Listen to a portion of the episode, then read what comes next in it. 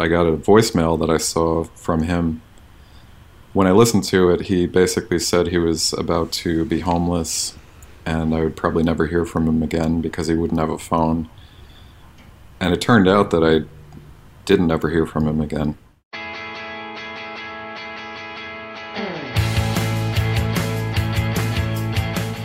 Welcome to And Then Everything Changed, a podcast about the pivotal moments in life and the decisions that define us.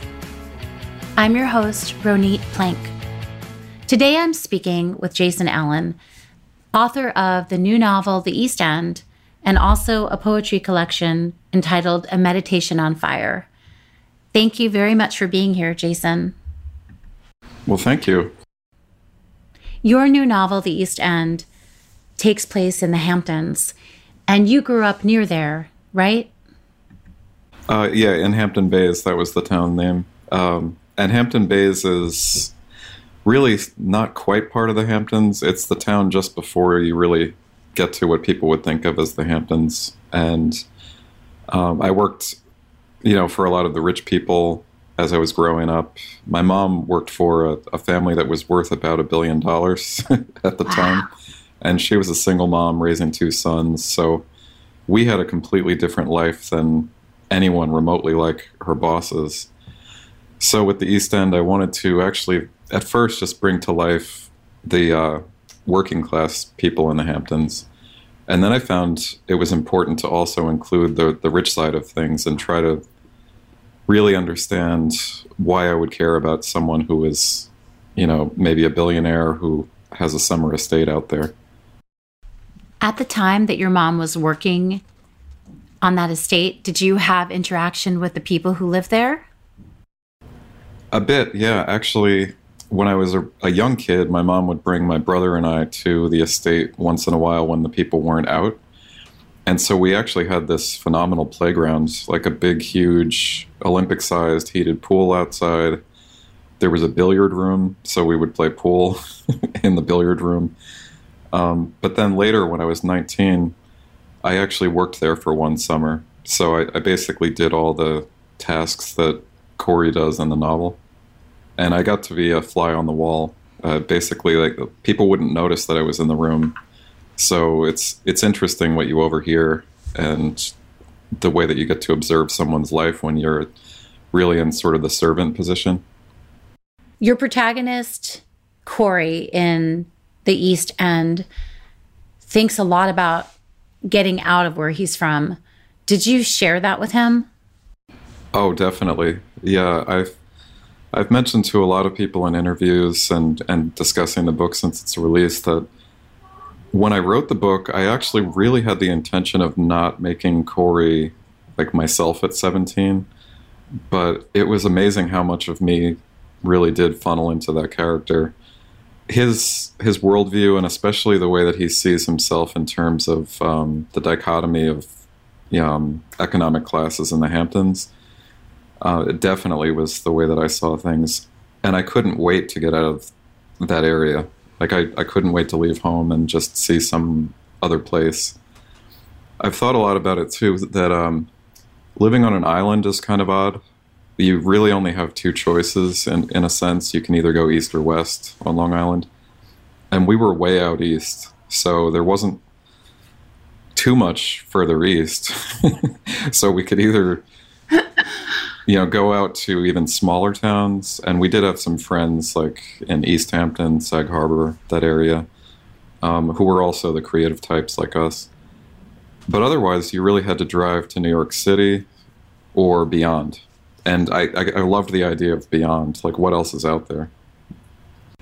So I knew I wanted to be somewhere else, but I didn't know how to get there for a long time, or, or where that might be. Corey's character, a lot of what my experience was comes through. He and his friends basically um, they cope in a way by heavy drinking and you know drug use um, and so by the time I left for Boston to try to go to college, I really had a daily uh, lifestyle that just wasn't conducive. Um, if, and it continued or, actually escalated the moment that I got to Boston. But when I eventually went back to school full time in my late 20s, I went out to Portland, Oregon, to Portland State. And from that point on, I did three college degrees in a row, including an MFA and a PhD. And I needed probably those initial experiences and then years of blue collar work to really, really appreciate the opportunity that I had to be in school. And that's when I got serious about becoming a writer and then also realizing that I'd love to teach creative writing and be a professor. Corey drinks a bit in the book. He's surrounded by people who drink a ton. It's clear to me from the descriptions you write that you have experience with those sensations. yeah. What was drinking like in your family? Oh, well, you could say that other than my mother, she's the only one that I, I know of really on either side of my family who didn't have a serious issue with alcoholism or drug addiction. And so the irony actually is that Gina, the character in uh, The East End, who is Corey's mother, she's hitting bottom with alcohol and pills. And so the job that she works is basically the job that my mother worked, but everything about her character, aside from being a mom with two sons, and the job is completely different than who she is or, or always was but yeah, both sides of my family, it's just you know rampant, um, and so it's always been important to me to to focus on addiction and and sometimes recovery and the things that I write, um, to humanize it and to show that it's not a moral failing, but it's you know it's something that people suffer through, um, and they may use it as a coping mechanism, but then it it really has the upper hand on them. And so I would hope that people empathize with Gina's character and also Corey's character, and even Leo's character, because Leo, the billionaire in the book, um, he has his own issues with alcohol and drugs as well. I wonder what it's like for people who are in recovery to read those descriptions of drinking. Have you heard from them? Oh yeah, lots of my closest friends are in recovery, and and they actually feel like it it rang true, which is great to hear. How do you relate to alcohol now?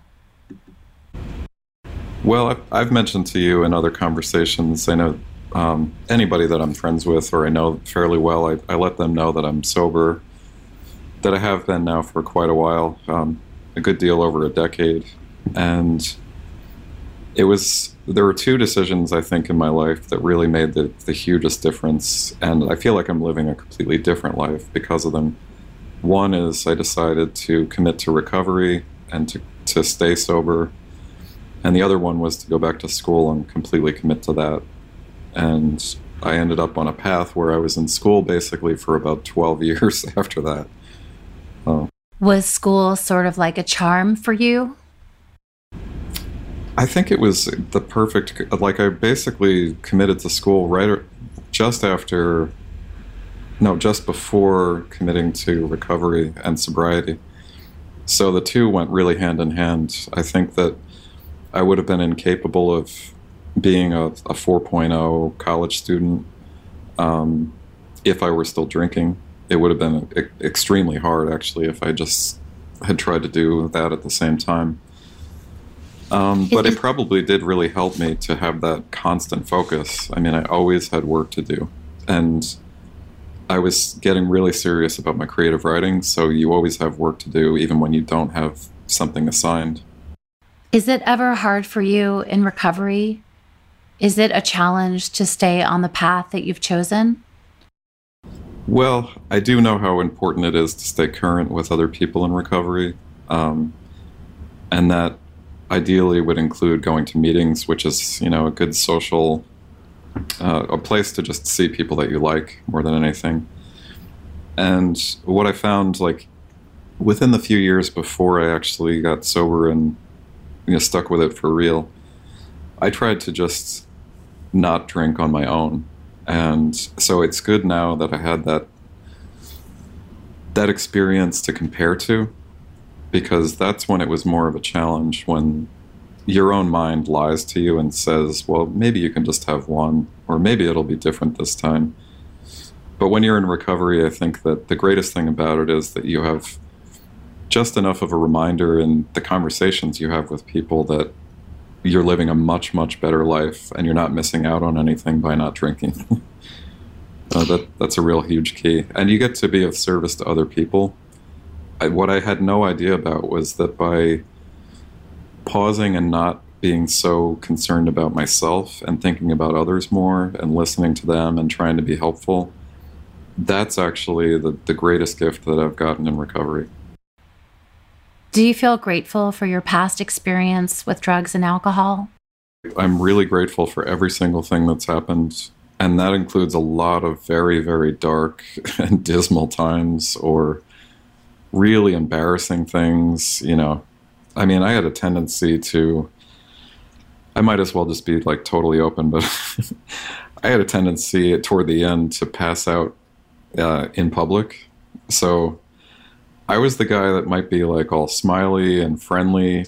I wouldn't necessarily be slurring my words or anything. And the bartender would look over, and all of a sudden, I have my head on the bar, you know, and and like because I was so nice to people, you know, really I did, I could have had so many bad things happen, but I would um, my, the last bar that I was a regular at in Portland, rather than like really worrying about you know, getting me out of there, they would just basically put a, cup of coffee in front of me, and I would wake up and feel totally ashamed. But that that's just the kind of feeling I had to internalize for a long time to finally you get to that moment where it's like, okay, I just can't do this for one more day. Like it's there's a gift in the uh, the exhaustion and a kind of sense of desperation. Like what's weird is I actually got really excited about the idea of like what would life be like if I didn't put myself through this kind of stuff all the time. And so I ended up being really excited in very early sobriety. Well, I also knew a few people who were sober and I believed that they actually, you know, were living a good life. Like when you can hear hope from someone else, I love being able to transfer hope to other people now. It really makes such a huge difference. Did you have an experience of shame in your childhood? Yeah, actually, I would say that there was a plenty of that. We were a very odd outlier kind of family when I was really young. For one, my father was an alcoholic, and he was my definition of an alcoholic. Um, he was different from me in the sense that he would get that violent streak when he would drink or the anger and I never had that myself, really. Um, but so when I was a kid, I was afraid a lot, and then I was also, I think, afraid of the perception of us by the other people, like the other kids I went to school with. I mean, we had pigs and chickens in our backyard on Long Island, which was totally weird. Um, I was actually born in a log cabin in Vermont, and so when my mom and dad moved from Vermont to Long Island just before my brother was born, when I was around three years old we were sort of like the hippie family that meant to live off the grid that now was on the edge of the Hamptons. and most of the kids I went to school with were nothing like that, you know? So kids don't want to be perceived as weird. And I think that I perceived us as being kind of weird. My father also um, brought me to the bars sometimes almost as a treat. I was like a bar mascot when I was five or six years old and he did hardwood floors. That was his business, which was an extra hardcore blue collar kind of job in my mind. And the kids that I went to school with who had parents who were doctors or lawyers or airline pilots or whatever, you know, I just felt like I always had that feeling that we were other, like that I had these really cheap used thrift stop thrift shop clothes which weren't cool in the 80s. It wasn't cool to go to a thrift shop the way that people might think of it now. I know, because you and I are the same generation. Yeah. So, in a previous conversation, you mentioned your father went missing from your life in 2010. Can you talk about the trajectory of your relationship with your father? Yeah. Yeah. And, and as you know, I have a memoir manuscript that I will be going back to to overhaul, and I needed to write the full manuscript in a short amount of time. I think to process a lot of this, but So basically, when I was nine years old, my parents were divorced. And ironically, my father did get sober right after they got divorced. So, in a sense, he lost his family and then decided to finally, you know, get his act together. And he was sober in recovery, as far as I know, the first few years, which I think were the best years that I ever knew him. Um, but then he decided to just do it on his own. And for years and years and years, which led up to over 20 years where he didn't drink, he was the most depressed, isolated, incredibly angry person, just really, really, really suffering in solitude, is the way that I look back on it now. So after maybe 20 or 21 years of not drinking, he decided to drink again. And the irony there, too, is this is just after I entered and committed to recovery. So when I was six months sober, I think this was 2007, he called to tell me that he was drinking again, and and it was a strange thing to hear. And within two years, um, he spiraled to the point where he he called a few times and he didn't sound right at all, and laughed about how miserable his life was, and then finally in 2010 when I was at a residency for Pacific University, which I know you know all about since we both went to the same MFA program. Um, I was standing outside with some classmates from the MFA, and I got a voicemail that I saw from him. When I listened to it, he basically said he was about to be homeless, and I would probably never hear from him again because he wouldn't have a phone. And it turned out that I didn't ever hear from him again. But what was really strange was in 2012, so a couple years later, his mother, my grandmother, had passed away, and his brother, my uncle, had passed away. And I felt the need to try and find him just to tell him at least those things. So I did a whole bunch of detective work and I found out certain little crumbs of information. But I never actually got to talk to him again. And we found out in 2018 that he had actually died in 2016. So a lot of it is still th- theoretical. He ended up in some sort of medical facility at the end, but he's really, it, in the strangest way, I think he's done a big service for me, where I know how important it is for me to stay on the path of recovery and to be involved in other people's lives and to talk about what's going on with me and to invest in what's going on with them because otherwise I could end up just like him. You sound so even keeled about your father and your perspective. How did you get so healthy?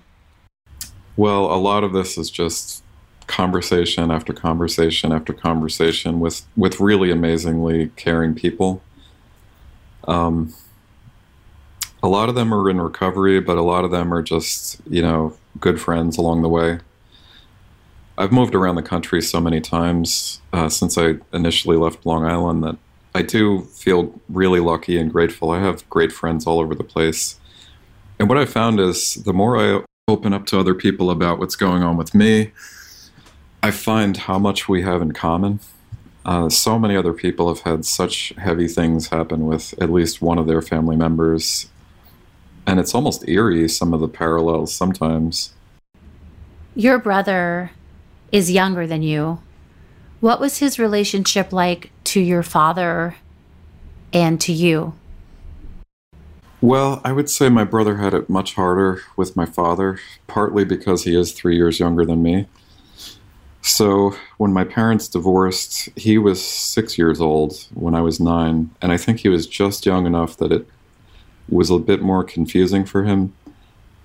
He also, you know, we fall into different roles. So I was the oldest, and I I wanted to get attention by getting straight A's and doing things to get praise for. You know, when I look back on it, it's really clear that a lot of my drive to to be a really good student or to do things to the best that I could was to get a little acknowledgement from this guy that really didn't have the capability of connecting emotionally with people.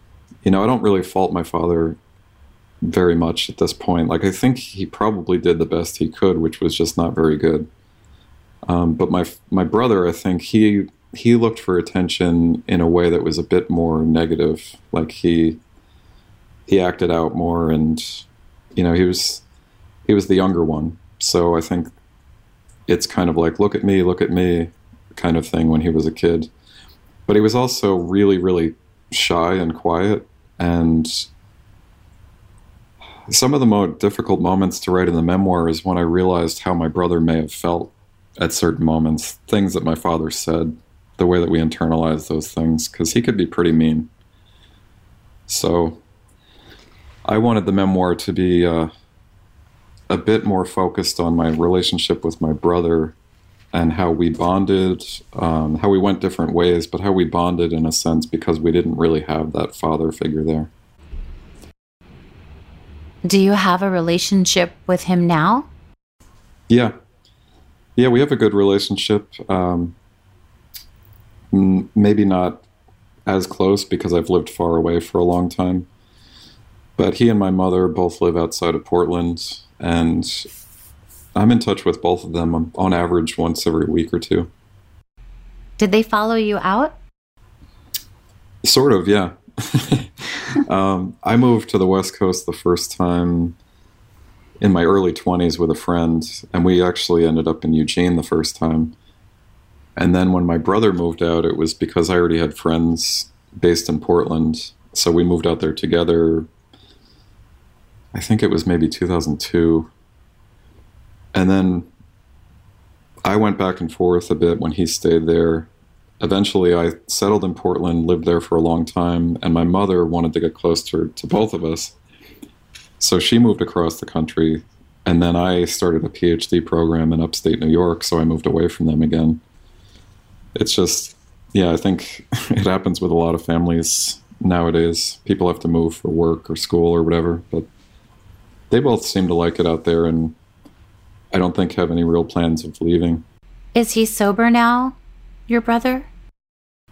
Yeah, he's been doing pretty well. It's it's been a really really long road and i'm really proud of him that he's he's been putting in the effort to um, it, it comes down to caring about yourself i think more than anything.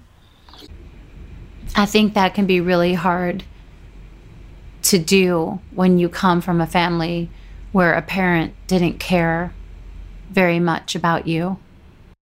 Yeah well the one thing i can say is that we were super lucky because my mom was the one parent that we really could always rely on. So we got really lucky with one parent and really unlucky with another, you know, and in the weirdest way though, I'm grateful for everything. You know, it's it's an emotional spectrum that I get to tap into now in writing that you know, who knows like why everything happens the way it does if there's any reason but I think that some of my experience that's the most difficult stuff when I get to share that with someone else that might be exactly what they need to identify with for it to be helpful. Mm-hmm. What are some of the hardest memories you have of your father? Oh, well, it's it's funny how like associative memory is because I'll be writing one scene thinking I'm just going to focus on that and then boom like you just get this little glimmer or sliver of a memory and there's just an emotional weight to it and i'm not sure exactly why i started to write about like my grandmother on my father's side lived in cape cod for decades so we would take the ferry from long island to new london connecticut and then drive the rest of the way up to see her like at christmas time and for some reason, my father always wanted to take the earliest ferry across, which meant that we had to wake up at, say, four in the morning or something like that. We're like crazy early. And I remember being strapped into the passenger seat of his work van. And one of the weirdest, most um, sort of sad memories that I had was that he only had the two seats. And then, with, so my brother didn't really have a seat he was behind us on the floor. And for a while, my father had a, a golden retriever So it was basically there was a dog bed behind us. And my brother was so sleepy too, he always had a blanket with him. But I got this image that came to me of my brother curled up on this, like, golden retrievers shed a lot of hair too, so there was dog hair all over this dog bed that he was lying on as we were driving to the ferry. And it just really occurred to me, like, that he must have internalized that he was, like, no more important than the dog. Mm-hmm. And so it's not necessarily things that my father said or an action, but it's just sort of that visual memory and then that empathetic thought like, how did my brother feel right then? You know, it. I think mostly it bothers me more about like what his experience was than a lot of my own. You seem to have so much empathy for the people in your life. Were you angry at your father? Oh, yeah. I would say um, I was a, a, really odd teenager to try to describe, probably, because I would say 99% of the time people would see me, they would think that I was a really, really, really friendly person, really smiley, um, super mellow. But at the same time, my father was a trigger point for sure. Like I remember he didn't want to drive his work van to visit my grandmother at some point, like when I was in my 20s. And so I was the one that was supposed to drive. I didn't really have a choice. So we're in my truck at the time. And within five minutes of the drive, which was going to be much, much longer than that, he started to tell me that I took the, the wrong road, that we should take this other one. And like I remember just snapping on him, and it was probably just something that built up my entire life. Uh, this was maybe one of the first times I really told him how I felt, and it just came out so angry, like that I'm the one driving and he can just shut up, and if he wants me to drive him, he's you know that kind of stuff. Um, but my friends and I, we all had this way of, I think, venting a ton of this anger that we all had for different reasons. So when we were in bands together, I got to shout into a microphone, and we got to go to music shows where we were in mosh pits, and I think it was a really healthy way to to channel all that because we would get it all out, and then we were just really most of the time like fairly mellow even with all that seething a lot of the time. Do you wish you could see your father again now? Well, I, I do wonder about that. I'm not really sure how I feel. Until we found out that he had actually died, um, I will say there was a strange reoccurring dream I would have that he just shows up out of the blue. Like during those years that he was just missing and we didn't know if he was alive or dead.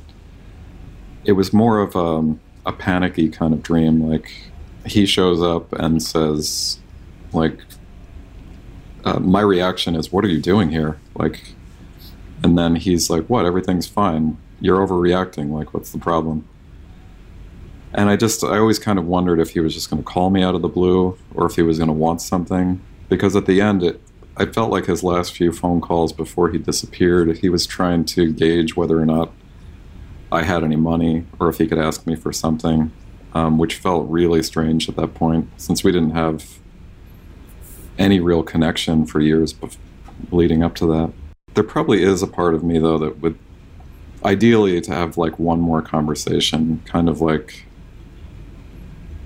I don't know to to let him know like that I've let go of certain things, or to ask him if he wanted to say anything to me, maybe. Do you feel sad about him as a father? Yeah, I, in working on that uh, initial memoir manuscript, some of the sequences actually take place before I was born, too. Like, I know enough about his life and my mom's life, um, how they met, how they got together, but also how my grandfather was, who's my father's father. Um, he had passed away in the early 90s, but, um, you know, I know enough about the way that my father grew up that it's not to excuse anything like in his behavior. It's not to excuse his failings or shortcomings, but my grandfather was really um, abusive in a lot of ways. So there's a story I remember my father telling me about his older brother, my uncle Jeff, being caught smoking once when they were kids. Um, and my father either saw it happen or knew that it happened. But basically, my grandfather uh, beat my uncle with a two by four when he caught him smoking. Mm-hmm. And I think that because he told that story more than once, it really, really, really affected him. It, it's the kind of thing that he was emotionally shut down probably as a kid and then was pretty much emotionally shut down as an adult. And so a lot of the disconnect I felt with him was probably just that um, that inability to connect with people that started really young. I've thought a lot about this idea of parents who don't show up for their kids or can't show up. And I agree with you that it doesn't excuse their behavior, but it makes it a little bit easier to understand when I think that they may not have had the ability to do much different. Yeah. Yeah, I think that it's it's for me just I, I can get to a more peaceful kind of lighter place when I realize it, there's always this complete thought though. It's like I think he probably did the best he could could at the time, but that really wasn't very good. you know, both of those things are probably true. Do you ever want kids? Do I ever want to have kids? Yeah. I love kids. Um, you know, I've always been kind of like, I would say 50 50. I would say if, like right now, I'm not in a relationship. So if I, if I met the right person, um, I think that that's what it all comes down to to me. Mm-hmm. Your mom, did she make a clean break from your father? Yeah, I would say that even though he only lived one town away after their divorce, um, they had almost no interaction. Uh, it really was like we were supposed to go visit him on Sunday afternoons. So that was about it. Like he would pull into the driveway, we would go out to his van, he would drive us to his little house he was renting, and then he would drive us back. And as far as I remember, they they barely spoke after their divorce. he gave the minimal child support payment, as far as I know and there really probably wasn't very much that they felt the need to talk about. I mean, she was the the full time parent. I think there was more of like an obligation for us to hang out with him for like four hours a week on Sunday afternoons. Mm-hmm. So, did you just reach a point when you were done? Yeah, I would say that once I I I started working really young. So by the time I was 12, I actually was a dishwasher at a, a restaurant. I worked illegally for a couple years. I really wanted to earn some of my own money. And, and so I did that up until about maybe I was 15 when I got a job at a deli. And I was able to save enough money to have my own car. There was somewhere around that period of like when I was I don't know, 14 or so, where I just didn't feel like going to his house anymore. And my brother didn't either. I mean, we would go over there and it would just be the two of us sitting on his couch while he was in a recliner, chain smoking and reading the paper, and we would watch TV. So, I mean, I ended up writing some uh, narrative poems that are like slivers of memoir that are in my poetry collection about just the way that that felt it was strange how heavy that non-communication was to look over and to wonder why we were even there. You've said that your mom is the reason you are anchored. Yeah, yeah, I would say that that's still true.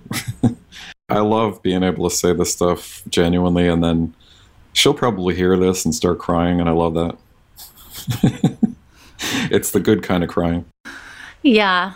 The goal is to make mom cry. Yeah. I, I, there was one goal I had with my brother that each Christmas we tried to make mom cry. Like, pick out a present that meant so much to her that we put that much thought into that it was a really fun thing. It's like, yeah, we got her to cry again. so sweet. So, do you feel like other of your friends from where you grew up made it out of the town as well? Yeah, I mean, one of the greatest things about this book tour I went on in May when the book was released was I got to do a reading in East Hampton, and I hadn't been on Long Island for a long time. And so I got to see one of my closest friends from growing up, uh, my friend James. And I found out that he's made some really big changes in his life. I mean, we were incredibly self destructive as teenagers. When I think about it, like, it's almost impressive that we had the stamina or endurance or whatever to live the way that we did day after day after day for so long. Um, but I, I, got to reconnect with a whole bunch of people that I went to high school with and parents of people I was friends with back then. And it's been really great to hear, you know, like a lot of them are married and with kids and, and all that kind of stuff too. And that was really cool to see or, or to hear about. Why do you think some people made it out? Do you see a commonality? Well, I think that it, as far as the self destruction with you know drugs and alcohol, it's it's really really baffling sometimes why some people make it and why some don't. I mean, I know plenty of people that I went to school with didn't make it, um, it's just the nature of our hometown too. It was very extreme. It was a place that you could feel like you have cabin fever during the winter months, and then in the summer, tons and tons and tons of people come out from Western Long Island, New York City, New Jersey, and the only reason that they've come out really is to just party, like really intense. So there were like two reasons for us to feel like you know, in the winter, we were doing what we were doing to pass the time and just to sort of get by. And then in the summer, we felt like, well, we're working like 60 or 70 hour weeks. So we deserve to party every night too. it just becomes a 365 day a year thing for a lot of us. And there's no telling why like some per some somebody might just be able to stop that behavior and they don't have whatever kind of like part of their brain that makes them an addict or an alcoholic where it's much more difficult. But for most of us it, it takes a ton of work and a big commitment. And it's understandable that some people can't you know stick with it. If you could tell someone who is struggling with addiction the way you did something to help them what would you say? Well, I would just say the first most important thing would be to tell the people that you feel like care the most just what you're feeling and what you're going through. And if you know anybody else who's gone through this kind of thing, ask them how they got to the other side. Um, everybody could have their own route. Like, it's not to say that my path is what would work for everybody but I did find I was lucky that I got sober in Portland, Oregon, and there were a lot of really cool, interesting, creative, younger people who were in recovery in Portland at the time. So I didn't feel like I was, uh, you know, like giving up a huge part of my life as much as I was all of a sudden gaining a lot. And I just had a much more fulfilling life, it, it seemed it's really incredible how much you can accomplish when you're not in your own way. And for me, I was in my own way every day because I was either hungover most of the day or I was back to drinking again. And without all that, it's just like, wow, I have all this time and all this mental energy. And you get to really follow through with what you feel deep down you're meant to do. So I would just say reaching out to people is is huge, and if someone recommends maybe checking out a meeting or, um, you know, there's all sorts of different things. Like talking to a therapist can be great. You know, there's it can be a different kind of mix of things for people though. What's the line for you as an artist when it comes to using your experience and being careful not to exploit other people's experience? Mm-hmm. That's a great question. Um, with recovery, it's a very tricky uh, space to navigate, actually, because I don't want to come across as like an ambassador for anything. Um, you know, I'm not like the poster child for anything. I do think that sometimes it's a little bit more secretive than it needs to be, though, because um, I'm inspired when I hear that someone else lived whatever life that they lived and then is on the other side and, and has all this hope. And so I, I just try to, if I'm sharing my own personal story, I want to just really emphasize like um, all the hopeful aspects of it. And in terms of like, with others' experience, I don't know. I, I don't write about anybody else really all that specifically, except for maybe a few family members. And I've taken the time to run that by them. Like with my brother, it was really important to me that he was going to be okay with whatever I put in the memoir. And as far as I can tell, he's he said it a few times that he's really okay with it. But I, I would check again before that book would be published. Um, sometimes though like with fiction i would say a character is really a lot more of an amalgam. So it's hard to know exactly who i'm basing it off of. It might be 10 people including myself. So with fiction i don't really worry about it very much. I still think it's funny.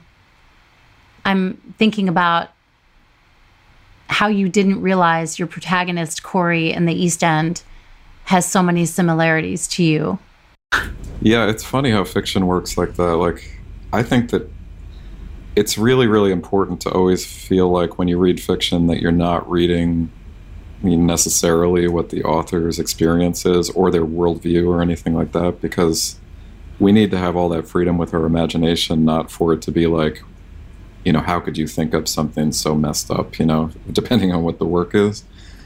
But no matter what, I think a lot of our thinking and, and feeling is going to end up in these characters. I just can't get over how much perspective you have and how healthy you are. yeah, it's I'm, it's it's been a long time that I've been processing a lot of what we discussed too, so I think that that helps. I'll admit that you know I was probably in rougher shape years ago, like in my first year or two of sobriety, when I found out my father was drinking again and my brother was suffering with very very serious addiction. Uh, there were times when I might not have come across quite so healthy. Was that when you were in recovery? Yeah, that's sort of the ironic way in which our, our three stories thread together. For some reason, all at the same time. When i was sober for about six months is when i found out my brother was really in like an extreme situation like with overdoses and really scary near-death experiences. And at the same time my father telling me oh by the way i started drinking again after 20 years. Um, so a lot of things all came together all at once. Did you ever want to throw up your hands when it came to your family and trying to make things better? Definitely. Yeah. And that's what has to come through in the memoir as well, is to show how complicated even like one moment could be sometimes. Like where I'm terrified, worried about my brother. I'm I'm mad that I have to be in the situation that I am. I'm I'm mad at my father for probably a lot of what led my brother to where he ended up. Um, you know, so many things all kind of converging like within a 30 second period of time. When I look back on it, some of those sequences in the memoir I realized were just that complicated. Do you think there was ever a moment in your life where you thought that you were not going to make it? Oh, yeah. I at least worried about it. um, but oddly enough, I think that w- if I got to that point, it became like the healthiest thought that I had had for a long time. So I got to that point in Portland in a really like dreary, gray, cold, rainy period of time, like in March of 2007. That's when I just had to feel that much worse in order to finally wake up one day and say, you know what, I think that there must be a better way to live than this. So I worried that my life was never going to change more than anything. Not necessarily that I was going to die, but I just felt like what was scarier was to live like that for another 20 or 30 years. And that fear really was probably what I needed to just like that final nudge to say, you know what, I'm going to try and stay sober today. And then I'm going to stick with it and try to do everything I possibly can from here on out to just not have to start over. Were you ever afraid you were going to become like your father? Yeah. Yeah. And I, I keep using the word irony or ironically. well, the irony was that he was my definition of an alcoholic. So my deepest fear was to become like him and to be an alcoholic. But the, the real irony was that he also entered in recovery in those first few years that he didn't drink. So he was also my definition of a person in recovery. And I had a really skewed view of that because I didn't realize he was just really extremely dry for so many years. Dry meaning that he was just isolated and doing it on his own. So I think that it actually kept me away from recovery for a bit longer than it might have if I didn't know anything about it with him. Um, but then I realized as soon as I got sober in recovery that the one way that I could make sure not to be like him was to stay committed to it to try to just be connected with other people and to be a good person and you know try to be of service to other people. That's again that's like the the best surprise that i got out of recovery was how much of a gift that is to not have to think about myself all the time. It's it's a way to like be rejuvenated to think about others actually. And it's reciprocal. I mean I, I feel that from them as well. Do you think your father was proud of you I think he was. I think deep down he just he really didn't know how to express those kinds of things, but I think he was. Are you proud of yourself? Yeah, I, I, I think that it's difficult for me to feel it sometimes. Intellectually, I can say yes, easier than I can say like I really feel it. But other people help me with that. like my friends who say how proud of them, uh, how proud of me they are, or my mother saying how proud she is, or my brother saying that to me. When I hear that enough, I actually do start to feel it more than I would just if I were to pause and think about it myself. So the novel is The East End. Can you share the name of your book of poetry? Yeah, the full length poetry collection is called A Meditation on Fire and I'm really proud of that poetry collection. Actually, that's that's very very personal stuff. A lot of what we mentioned in our talk today comes through. A lot about my family history and and all those kinds of things. Where can people learn more about you? Do you have a website? I do. Yep, the website is jasonallenauthor.com. Um, and I'm on social media like Facebook, Instagram. Uh, my Instagram is East End author, and I'm also on Twitter. I just don't use that as much, and that's at at Ethan Jason. Cool. Thank you so much for making time to talk with me today. Oh, thank you, Ronit. This is awesome. It was really great. Thank you for listening to And Then Everything Changed. For more information on this episode, photos, community discussion, and other episodes, please visit atecpodcast.com. You can also find And Then Everything Changed on Facebook, Twitter, and Instagram. And if you like this podcast, please remember to subscribe, rate, and review. Thanks for listening.